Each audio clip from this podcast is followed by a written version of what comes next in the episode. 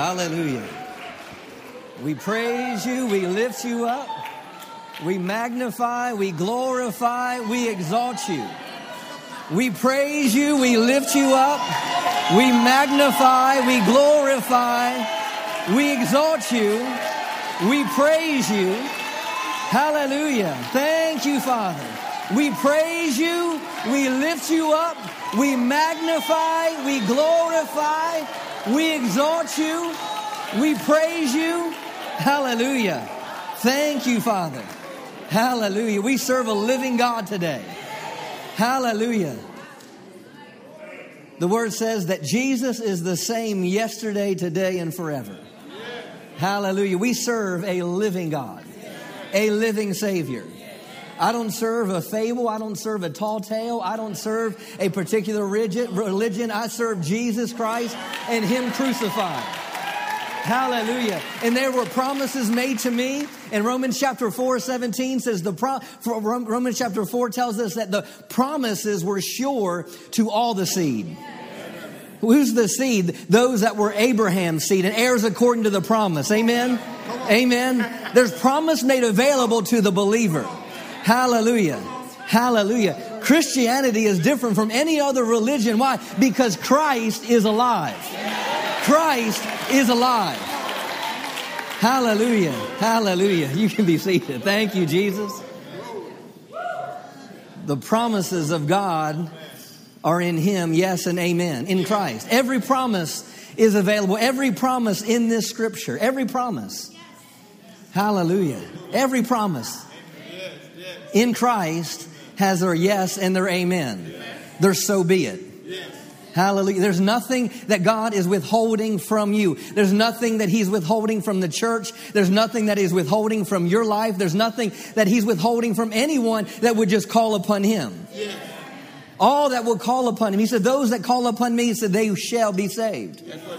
Hallelujah. Hallelujah. If you've never made Jesus the Lord of your life, there is only one way to heaven, and it's not found in your good works. It's not found in, in, in, in good actions. It's found in Christ and Him alone. John says that I am the way, the truth, and the life, and no man comes to the Father but by me. That's what Jesus was saying. This book is filled with promises. Filled with promises for us to stand on. Filled with promises us for to hold to. Promises that have been fulfilled and promises that were yet waiting, waiting to be fulfilled. Yes, sir. Hallelujah. Hallelujah. The promises of God. What is a promise? You know, you have your, your napkin there. It says, I promise.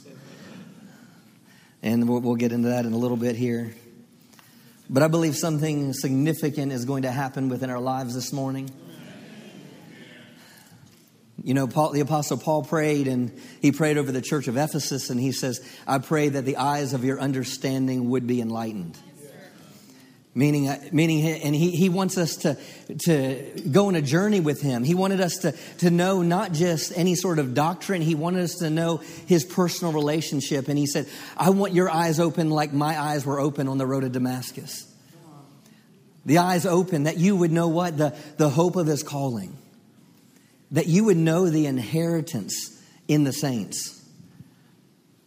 And that you would know the exceeding greatness of His power. Yes. That's what He wants our eyes open to, the inheritance. Yes. As, as, as believers, as the church, we have an inheritance. An inheritance. What is an inheritance? It's something that's been laid aside or laid up for you. There's things that, that the believer, the Christian, has available to them, but but don't really understand what, what. And a lot of people don't understand it. They just say, "Oh well, okay, well, I, I you know, I go to church, or I, I I made Jesus the Lord of my life a long time ago, and you know, I just still go about my thing and and all that." No, there's something on the inside of you as a believer. There's something made available to you, an inheritance, an inheritance. What is a promise? A promise is a declaration. It's a binding declaration of something to be done or given for another's benefit. A de- it's a declaration which gives to the person to whom it is made a right to expect something. Today, as Resurrection Day, we are celebrating a culmination of promises. promises that have been made and promises that have been fulfilled. You know, if this Bible, I, I don't look at this as some religious archaic book. And no one, a lot of people don't understand this, and they'll try to rationalize this book, try to make sense of this book. But it's the only book that's ever resurrected itself. It's tried to be outlawed and burned and, and hid away and locked down in the dark ages, but yet it's still found in. And even when people try to discount it, then all of a sudden they'll find Dead Sea Scrolls, and they'll find different things to try to bring back to provide the validity of this word. I mean, think about it. It was written over a fifteen hundred year period of time by forty different authors, but yet the prophecies are accurate from the beginning to the end. Amen. Filled with promises. Filled with promises. You know, throughout the scriptures, promises, promises being made. So today we're looking at this day as a as a combination of promises. Last week, as we t- I talked about promises in the nine a.m. service, we talked about how that God keeps his promises. We talked about how he doesn't alter what has gone out of his mouth. You see, the moment that God speaks something, they become words of promise. The moment that God speaks something, now they become not just words, but they become covenant.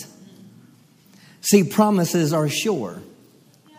God just doesn't speak to speak. He speaks with the intent to change something. He speaks with the intent to bring a past his will in the earth. And and and, and you look throughout the, the prophets and things that were spoken and, and things that are laid down. And, and, and we look at, we can see a prophecy and we can see it as something that's spiritual. But bottom line, what is a prophecy? A prophecy is simply this. It's the will of God to you. It's the will of God to me. God's promises are sure. In Joshua twenty-three, verse fourteen, in the N I V, it makes this statement. He says, "Now I am about to go the way of all the earth. You know with all your heart and soul that not one of all the good promises the Lord your God gave to you has failed." Every promise has been fulfilled and not one has failed. This is Joshua.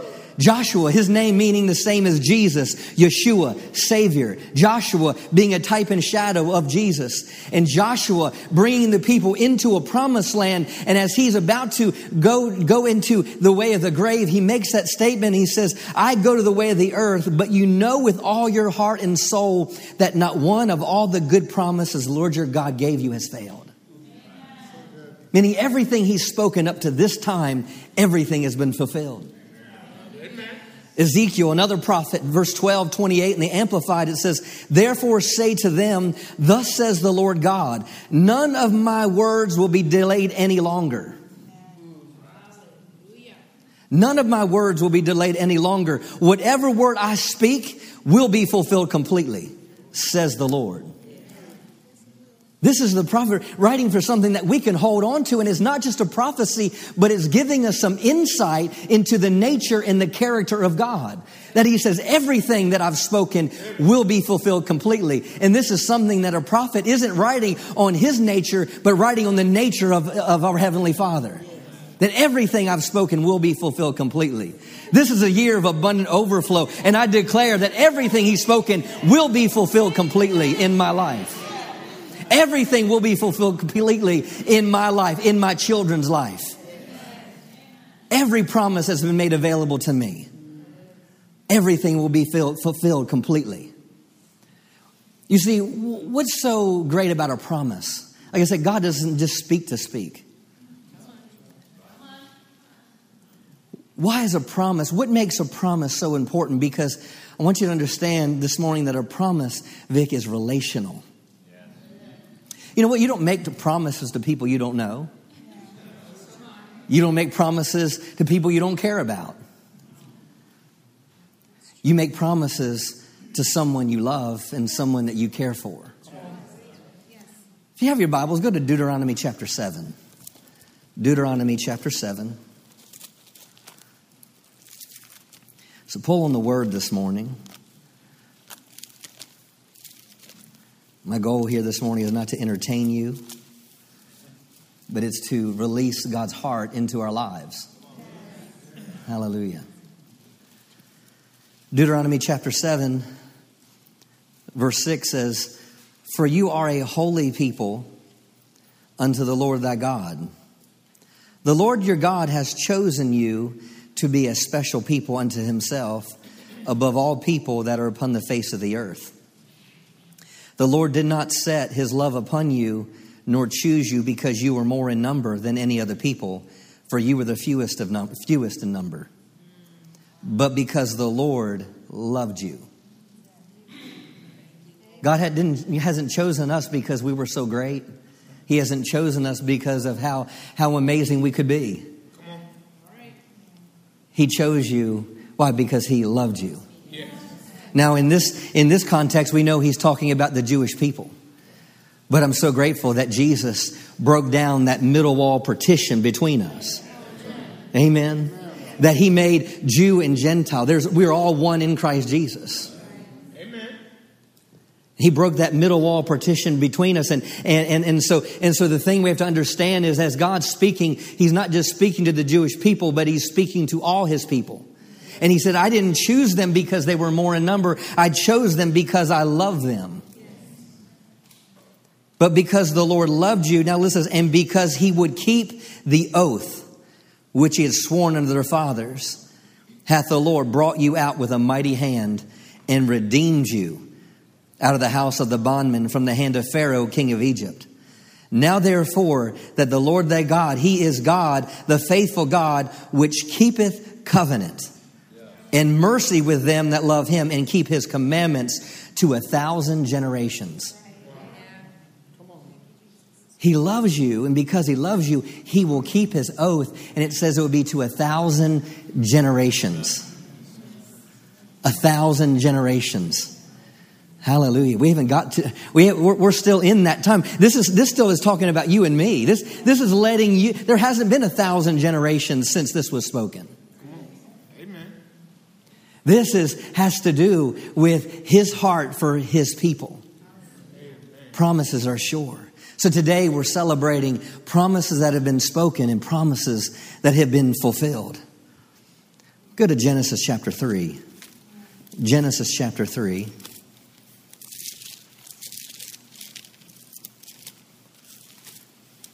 Early on in Scripture, God speaks.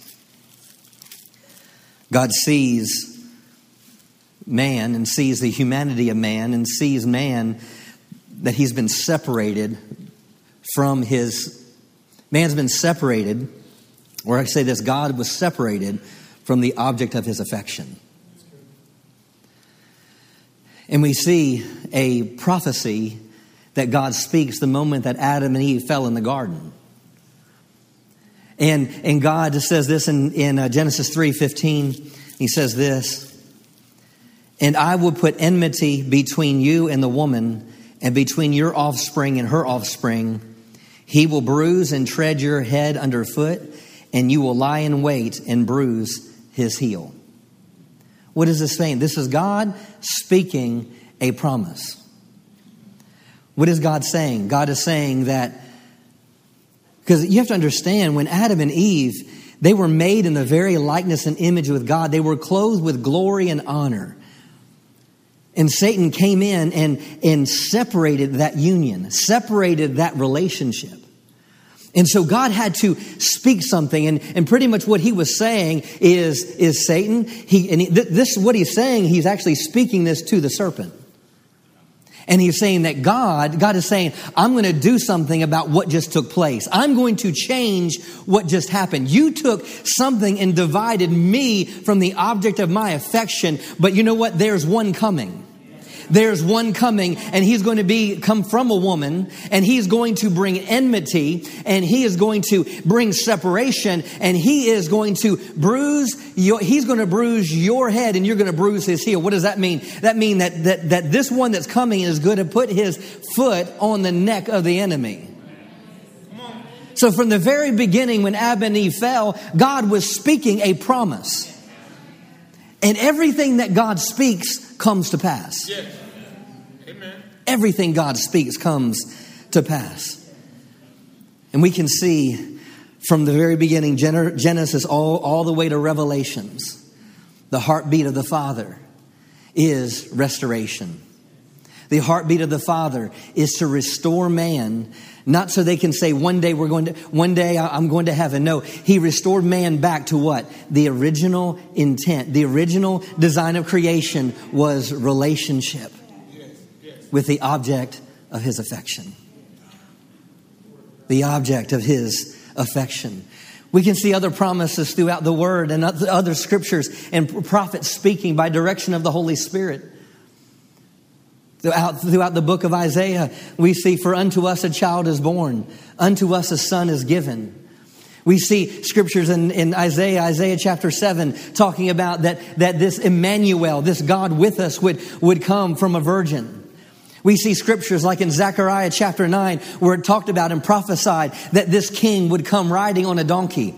We see prophecies throughout the scripture. And, and I love what I've heard Doctor Phil minister through this and, and how there's a thin red line throughout the Old Testament that's constantly pointing to Jesus, constantly speaking of Jesus. And God is constantly revealing, there's one coming, there's one coming, there's one coming, there's one coming, there's one coming, there's one coming. Yes. And these were prophecies throughout Scripture. Look at Isaiah chapter fifty-three. Isaiah chapter fifty-three.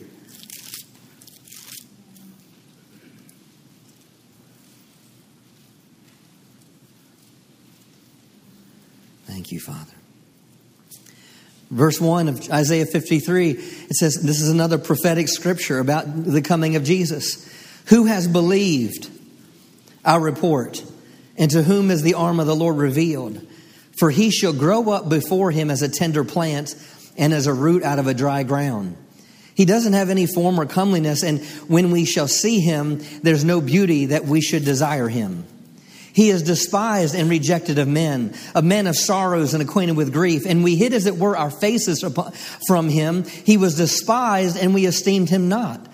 Surely he hath borne our griefs and carried our sorrows. Yet we did esteem him stricken, smitten of God, and afflicted. But he was wounded for our transgressions. He was bruised for our iniquities.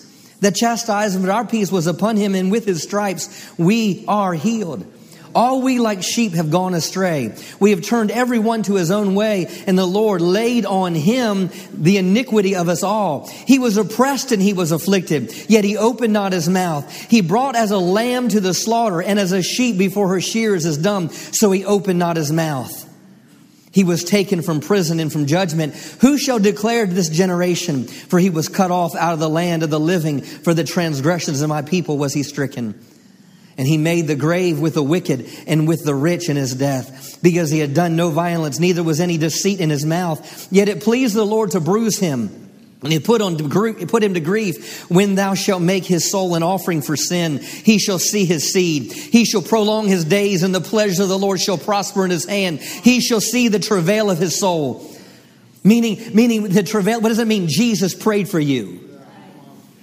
Meaning he's going to see the outcome of what he prayed for.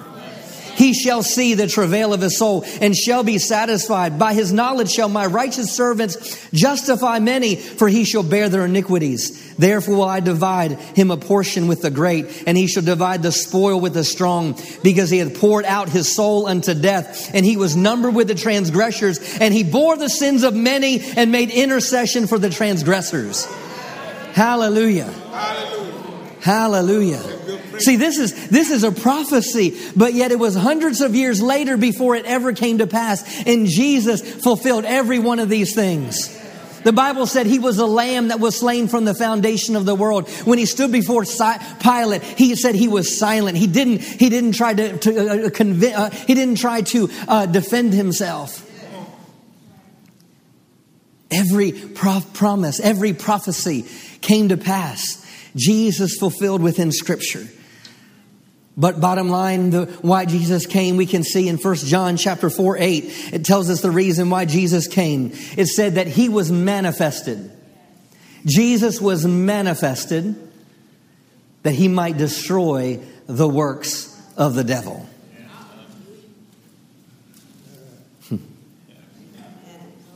See, that's why Jesus came, to destroy the works. It wasn't just so we could we could say we're going to heaven one day. No, he came to destroy the works of the devil. You see, before Adam and Eve fell in the garden, there was no such thing as guilt.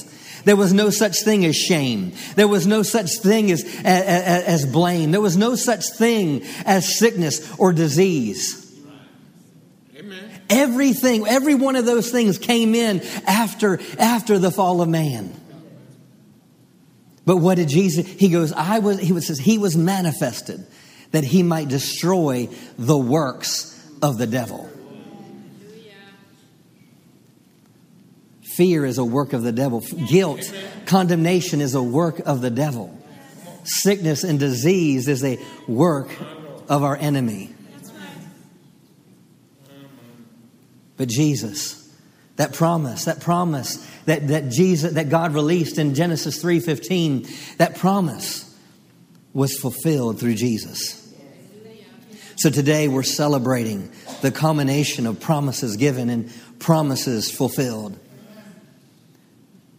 Jesus even prophesied, and several times throughout his scriptures, in his writings that, that they, they that John wrote and, and, and Matthew wrote about and, and Luke wrote about. And Jesus told his disciples that, hey, I must go. I must go. Why? And, and three days later, I would rise again. So even Jesus released the heart of God. So today we celebrate promises being fulfilled. Promises being fulfilled. Go to First Corinthians chapter fifteen. Today we celebrate because we have victory because of what Christ has done. Can you give him a shout of praise this morning? Thank you, Father. He is risen. He is risen. You know, I love what the angel, the angel goes to, uh, or when they come and they see, they come into the, the tomb. And Luke, I think it's Luke twenty-four, and they, they come into the tomb, I think it's verse five and six, and, and they look and, and they see the grave clothes there, and they, they, they see that and they're looking at it and they're like, where have you taken our Lord? Where have you taken our rabbi, our our, our teacher? Where have you taken him? And, and and I love what the angel, he goes, he goes, why do you look, why do you look for the living among the dead? I love. I, it's one of my favorite scriptures. Why do you look for the living among the dead? I, I, you know, I think sometimes we have to ask that question as it pertains to what we're pursuing in life. Why are you looking for life among things that can't produce life? Why, why do we constantly are looking for things to validate or strengthen us or give us peace in things that can't give us strength or give us peace, right? In First Corinthians chapter fifteen, verse one, it says, moreover, brethren, I declare unto you the gospel which I preached unto you, which also you have received and wherein you stand, by which also you are saved, if we keep in memory what I preached unto you, unless you had believed in vain for no purpose. For I deliver unto you, first of all, that which I also received, how that Christ died for our sins according to the scripture, and that he was buried, and that he rose again the third day according to the scriptures. You see in these two verses, he he he ends it with according to the scriptures. Then he says he did and he rose on the third day. What? According to the scriptures. What is he saying? According to the promise. According to the promise. According to the prophecies. Let's look at verse thirteen. Thank you, Father. Holy Spirit, help me get this out this morning. Because he's, he's talking about... Huh. Thank you, Lord. Look at verse twelve. Now, if Christ be preached that he rose from the dead, how say among you that there is no resurrection of the dead? But if there is no resurrection of the dead... then Christ is not risen. Thank you, Father. And if Christ be not risen, then is our preaching in vain, and your faith is in vain. Meaning, if Christ didn't raise from the dead, then why are we here this morning? Because if Christ didn't raise from the dead, we have no chance of salvation.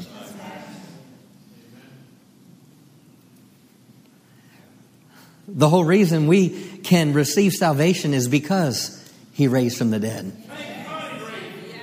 And that, what is he saying? If there's no resurrection, he goes,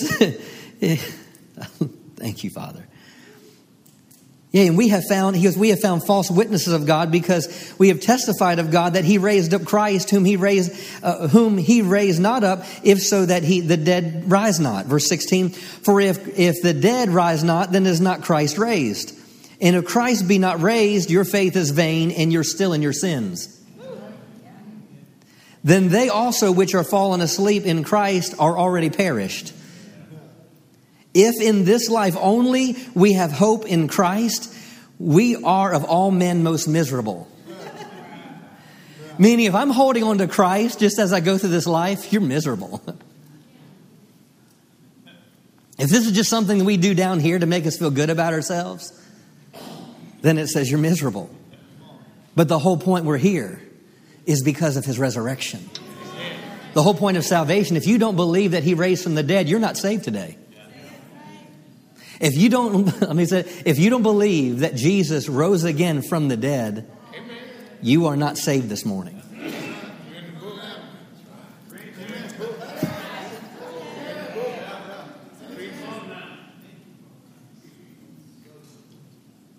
Thank you. If in this life we only have hope in Christ, we're men most miserable. But now, but now Christ is risen from the dead and become the first fruits of them that slept. For since by man came death, by man came also resurrection of the dead. For it, now listen, for as in Adam all die, even so in Christ shall many be made alive. But every man in his own order. Christ was the first fruits.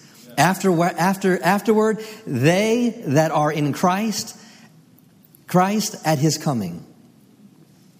Even in the Amplified, verse twenty-three, but each in his own rank and turn, Christ the Messiah is the first fruits.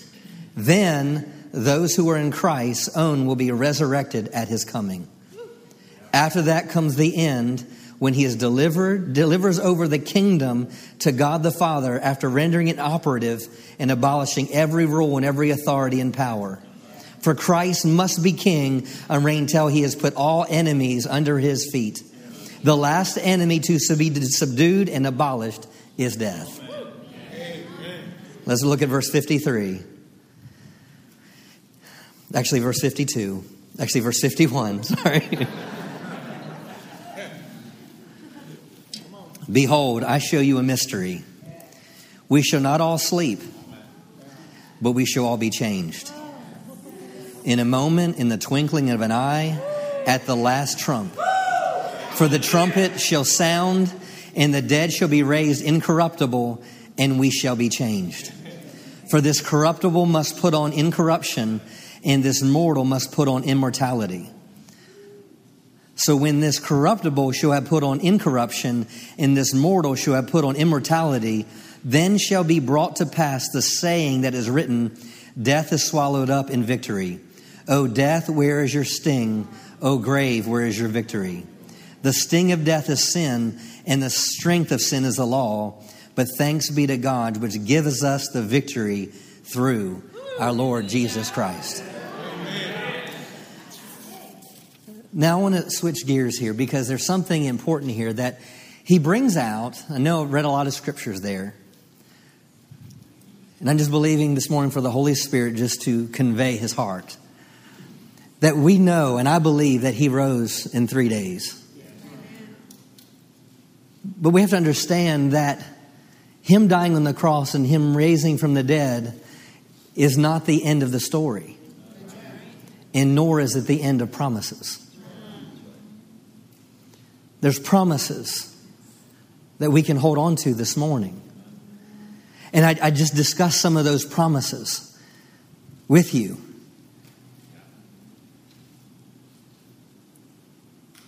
Let's go to Ephesians chapter five. Ephesians chapter five.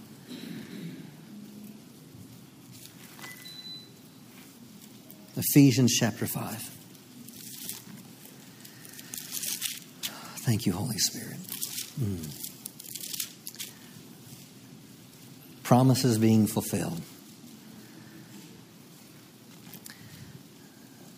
See, yeah, a promise is spoken. Why? Because relationship.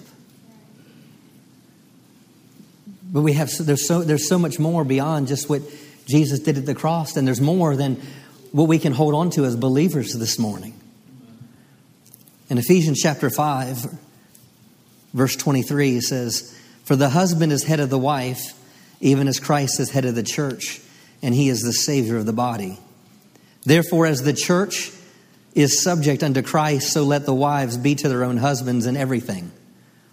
Husbands, love your wives, even as Christ also loved the church and gave himself for it, that he might sanctify and cleanse it with the washing of the water by the word, that he might present it to himself." Can you say that with me? Present to himself. Present to himself.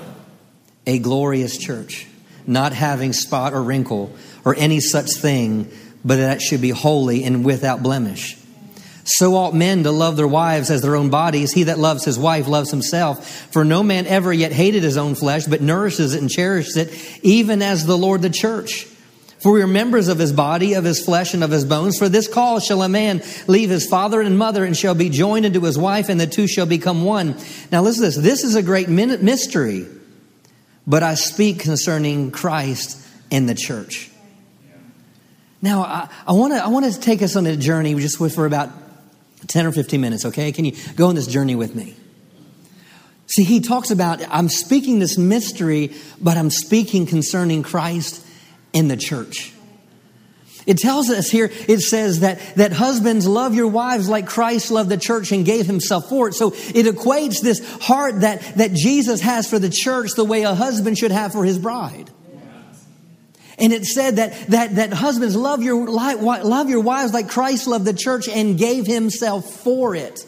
Do you understand that Jesus gave himself for you and I without any guarantee that he would receive anything?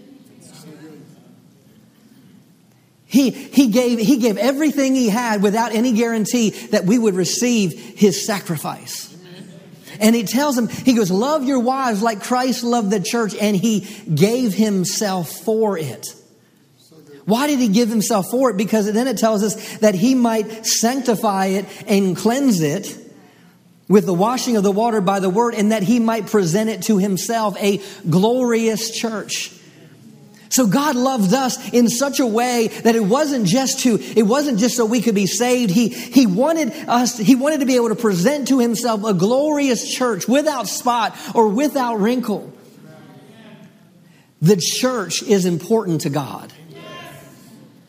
Now, the church are not these four walls. The church are the people coming together in it. There's a promise that we see in Scripture. There's a connection that is made between a husband and wife and Jesus and the church. And if we're not careful, we can lose the significance that the love has, the love the Father has for his creation and the love that he has for the church. Even if we go to Song of Solomon and we look at this and we see this love relationship that, that, a, that, a, that a groom would have for his soon-to-be bride. He makes a statement. He says, "My beloved is mine and I am my beloved's." God loves you. He loves the church. There's nothing more than he, there's nothing more that he loves besides you and I. So as we celebrate not just his resurrection this morning and the, the promises were filled there, but, but I want to release into our hearts this morning promises for us to hold on to. You see, Jesus is our bridegroom, and we are his bride.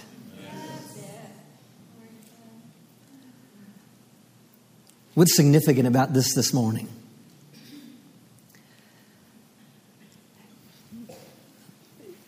As we talk about this, I want to let, I want to talk about some things traditionally in Jewish times. You know, Jesus was Jewish. Jesus fulfilled things. So, and there was an understanding. It's kind of revelation. Jesus was Jewish.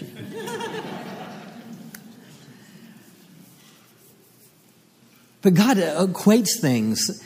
And, and we can see things in the natural and things that things that Jesus did. And we can equate it to how a bridegroom would be associated with a bride. You said there were several things that were so key in, in, a, in someone becoming married. It wasn't how we view getting married today. It wasn't our engagement processes that we know today, but they had something that they would call betrothal. And a betrothal was just as strong as a marriage covenant. If you were betrothed to someone in that time, you would have to be legally divorced just like if you were already married. Now, what does this look like? In, in that time, you would have a, a young Jewish man, and he he may he would go different places, and he would see maybe different things, and maybe as he's going different places, and he would see places where where, where young women would gather and And and would, would come across something and see this young lady. Now, by, by law, they couldn't go up and approach that young lady. That they would they would see that lady and maybe see her over a period of time, and they'd look at that young lady and and, and she's, he'd see that young lady, and, and then what he would do is he would have to seek out and find out who this lady's father is. And and what happens, he would go home and he he would all of a sudden he would write out a contract. He would write out what we call a wedding contract. And as he writes out this wedding contract, he would then seek out the father, and he would go to the father, and he would present this contract to the father. And the father would read the contract, and, and he would he would say, you know, I'm going to give so many sheep for you, so many camels for you. I'm going to so many things, you know, because the thing is, is, you know, the, the father is saying, you know, I've raised this young lady all my life. I've raised her to be a great woman, to be a great to be a great assistant and a helpmeet to her husband. And so so is is the price enough? And so the father would decide what the price what price was enough. And then they would set up an appointment, and they would set up a, a meal.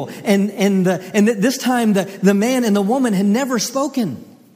But they would show up in, into this into this banqueting table, and they would show up at this table, and the father would, would sit across, and, and, and, the, and the man would be there, and the man would pour a cup of wine to the to the young lady.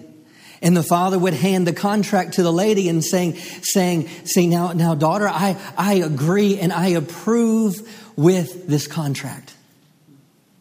And, and the girl would have the ability to look at that contract and, and observe that contract and understand her father approved that contract. And yet if she agrees because the father agrees, she would take that cup and she would drink it. She wouldn't say, I do. She wouldn't say anything. She would take the cup of wine and she would drink it. And she'd put it down. No word spoken. But that her drinking that cup was a sign that I agree and I ratify and I, I, I agree and I believe and I make covenant that this will be my bridegroom. At that time, the bridegroom would, would, would give gifts. He would give her gifts, things for her to remember him. And there would be a, there would be a time of separation. There would be a time of separation to one to two years.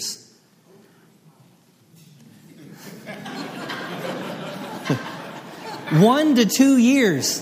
And the thing is, at this time, they've never spoken.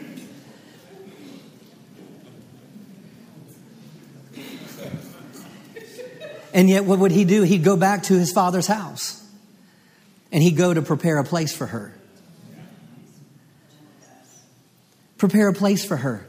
Now that man, that, that, that son wouldn't work for a, in at least an entire one or two years while he's preparing this place. And the thing is, is the son is not the one that determines when it's ready. The father determines when it's ready. And when it's ready, the father says, go get your bride. At this time during that separation, the moment that she would leave there, the only thing that she would do differently is she would put a veil over her face to where to guard her from other people seeing her beauty, to guard her from her being influenced and other people influenced. And, and what it was is, is they would make this statement. They would say that she's, she's taken. And then they would make this statement. They could tell if you had a veil over your face, you were bought with a price.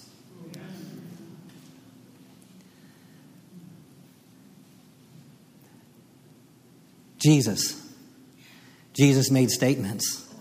He said, I go to prepare a place for you. He goes, and when I come again, I will receive you unto myself. Jesus is the is our bridegroom. Jesus, on the night that he was he was betrayed, in Luke chapter twenty-two, verse fifteen, he makes a statement that's interesting that you have to understand. Jesus had up to this time had celebrated thirty-two Passovers. But yet on this Passover, he makes a different statement here. He goes, I earnestly, I earnestly desire to eat this Passover with you. Because not only did he drink the cup, but he handed it to his disciples.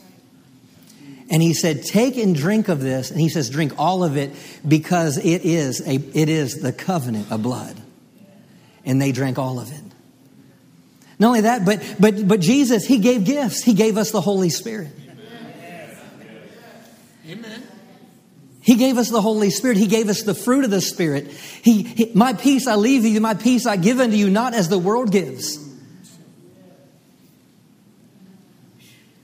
You see, Jesus is our bridegroom and we are his bride. See, there's promises that have been made, and the promises that he would return for his bride.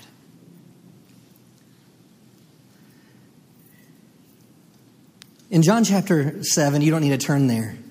Now, there was something in Jewish tradition, and I'm, like I said, you're not going to necessarily see this in Scripture. But I believe traditionally it's something that we could hold on to. And it's something that I want you to leave here with. And that's why you have this. After the after the bride would take of that drink and the covenant was set, the traditionally the bridegroom would take a napkin and fold it in a particular way. And he wouldn't make any words, say any words, but he would fold the napkin and he'd he'd place it on the table and he'd leave. But on how he folded the napkin, it was also symbolic on how servants would uh, servants would serve their masters in Jewish times. That if they folded their napkin a certain way, it means don't clean up my place yet because I'm going to return. It's interesting, and uh, like I said, I'm not going to pr- don't preach this as the first doctrine of the napkin. So that this is not the first church of the napkin. But I find it interesting in John chapter twenty, verse seven, that when Jesus is raised from the dead, that that that they go into the, where he's laid, and it said his grave clothes are on one side, and it says the napkin that was around his head was folded in a particular way.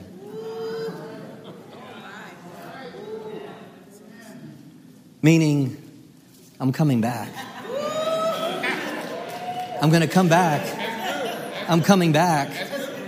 I'm coming back. I'm returning for my bride. Now, please don't make this the first church of the napkin, please. And try to disprove. This is traditionally. I want you to understand that that that that scripturally promise, when he died on the cross for us, when he had celebrated that last Passover. And the thing is, is the price that was paid was his life. That was the price that that he paid. The, we as the, the disciple, as the representation of the church, the bride. And Jesus dying on the cross was the price that was paid. We go to Matthew twenty-five.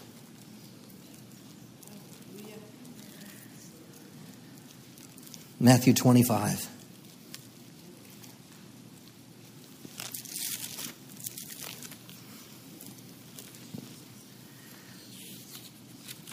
I want something, I want to promise being...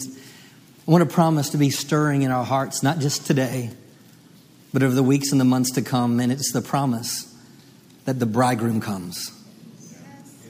The bridegroom is coming. The bridegroom is coming. In Matthew twenty-five, it's in verse one, it says, Then shall the kingdom of heaven be likened unto ten virgins, which took their lamps. They went forth to meet the bridegroom. And five of them were wise, and five were foolish. They that were foolish took their lamps and took no oil with them. But the wise took oil in their vessels with their lamps. While the bridegroom tarried, they all slumbered and slept. And at midnight there was a cry made, Behold, the bridegroom cometh. Go ye out to meet him. Then all those virgins arose and trimmed their lamps. And the foolish said unto the wise, Give us your oil, for our lamps are gone out. But the wise answered, saying, Not so, lest there not be enough for us and you. But go ye rather to them that sell and buy for yourselves. And while they went to buy, the bridegroom came, and they that were ready went in with him to the marriage, and the door was shut. After came also the other virgins, saying, Lord, Lord, open to us. But he answered and said, Verily I say to you, I know you not. Watch therefore, for you know neither the day nor the hour when the Son of Man comes. You don't know the day or the hour when he comes. What did the, what did the Father say? What did, the Father is the one that determined when the bridegroom would come. And what is it referring to here? It's talking about the bride being ready. I want to ask, are we, will we be expecting? See, the, the wise virgins, what did they do? They took vessels of oil, meaning they were prepared. I want us to be prepared. I want us to be prepared. I, I want our lamps burning. But you know what? If you're not expecting his return, your lamps won't be burning. If you don't have an understanding of this promise this morning, your lamps won't be burning. You see, there's an there was a there's a whole aspect of of the, the bride where she would be have anticipation and excitement that the groom is going to get her one day. I want to ask each one of us, do we have an anticipation and expectancy that our bridegroom is coming to get his church? Hallelujah. So this morning I want to not just I want to talk about the promises that have been made and the promises that we're waiting for. Let our lamps be forever burning with an excitement and an anticipation for the return of our bridegroom. Amen. Let me close with this. Go to First Peter, or sorry, Second Peter, I believe it is. Second Peter.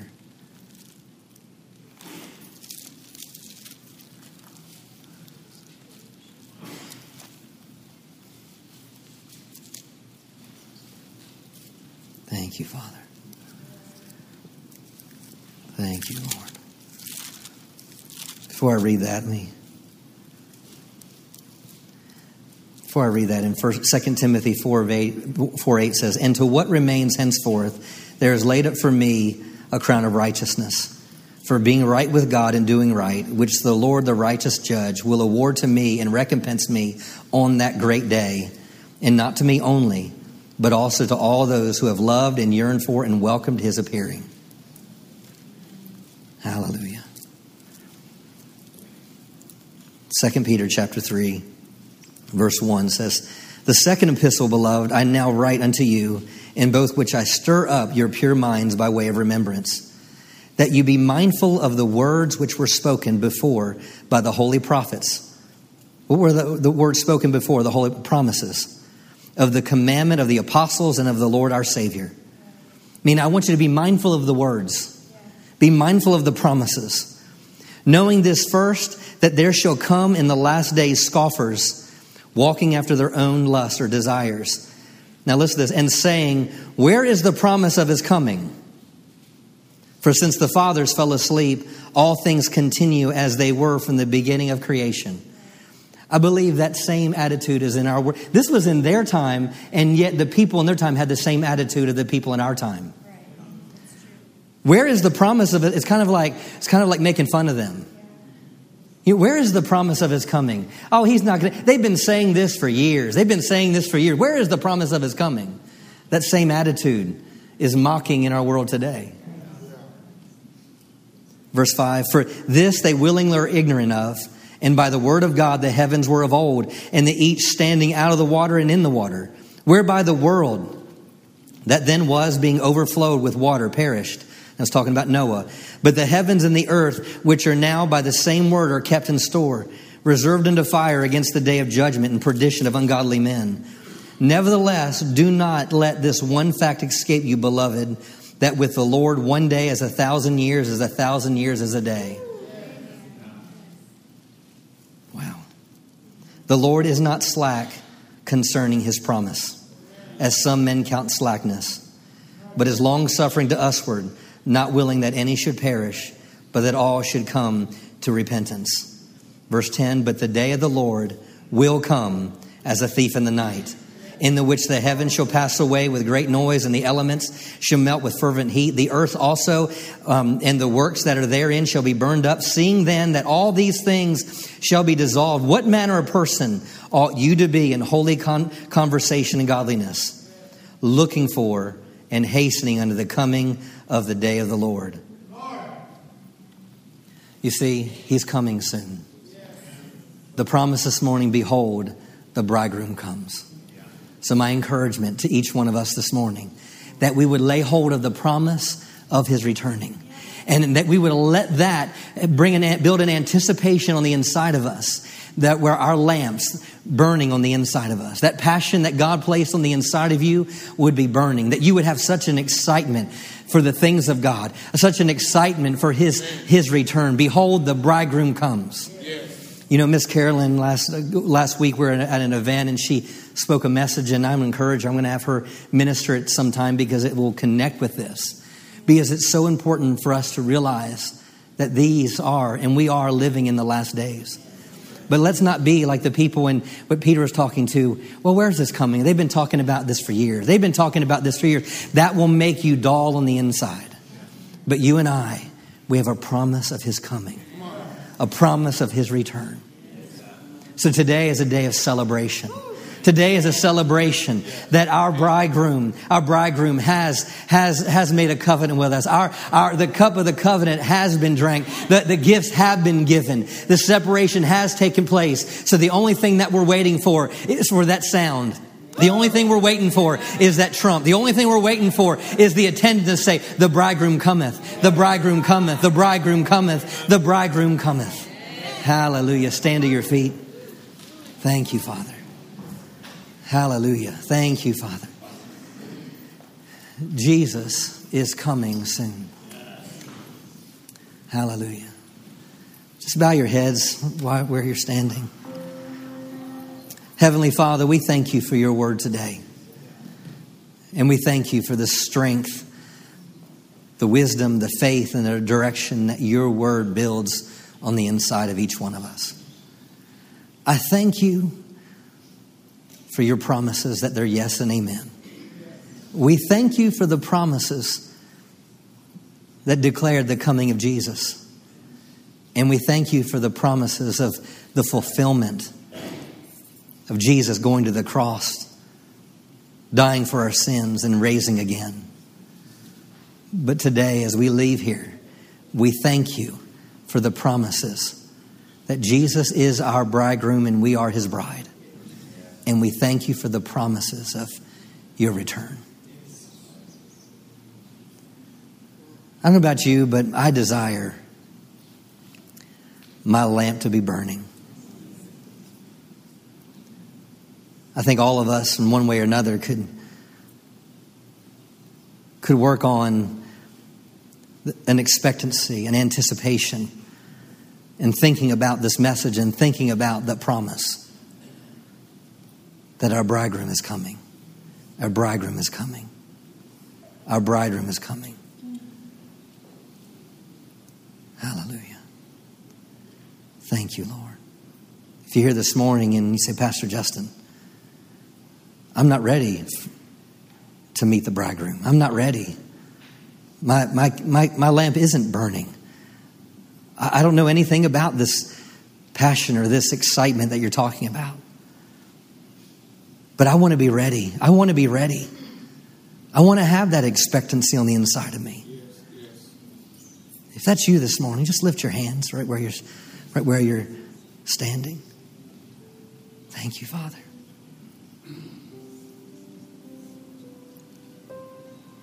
Hallelujah. Hallelujah.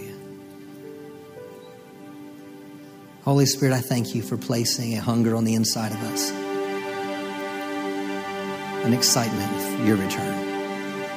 We can be so, we can go through life so busy, have so much going on, so many things to take place that we, we forget about the most important things. The most important thing is our relationship with you.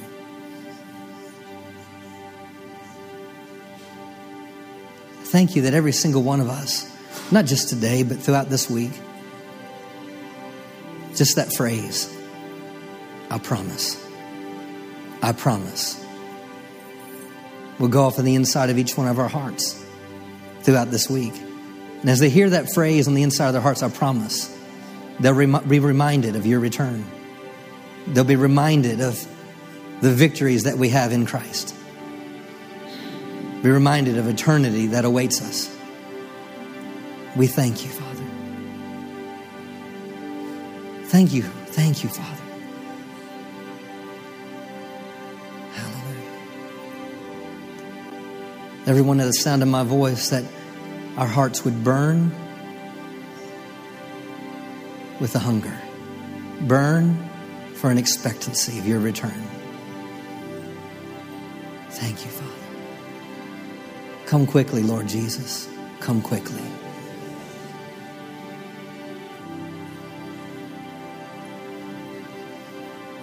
Hallelujah. I thank you, Father. Holy Spirit, work in every heart today. Work in every heart. Mm. Let me ask each one of a question. Will we be like the five wise or the five foolish? Ready, ready, ready. Let's be the church that's ready. Let's be a people that's ready. We thank you for it this morning. In Jesus' name. Amen. Do you receive that word this morning? Hallelujah. Well, give him a shout of praise. Amen. Hallelujah. Thank you, Father.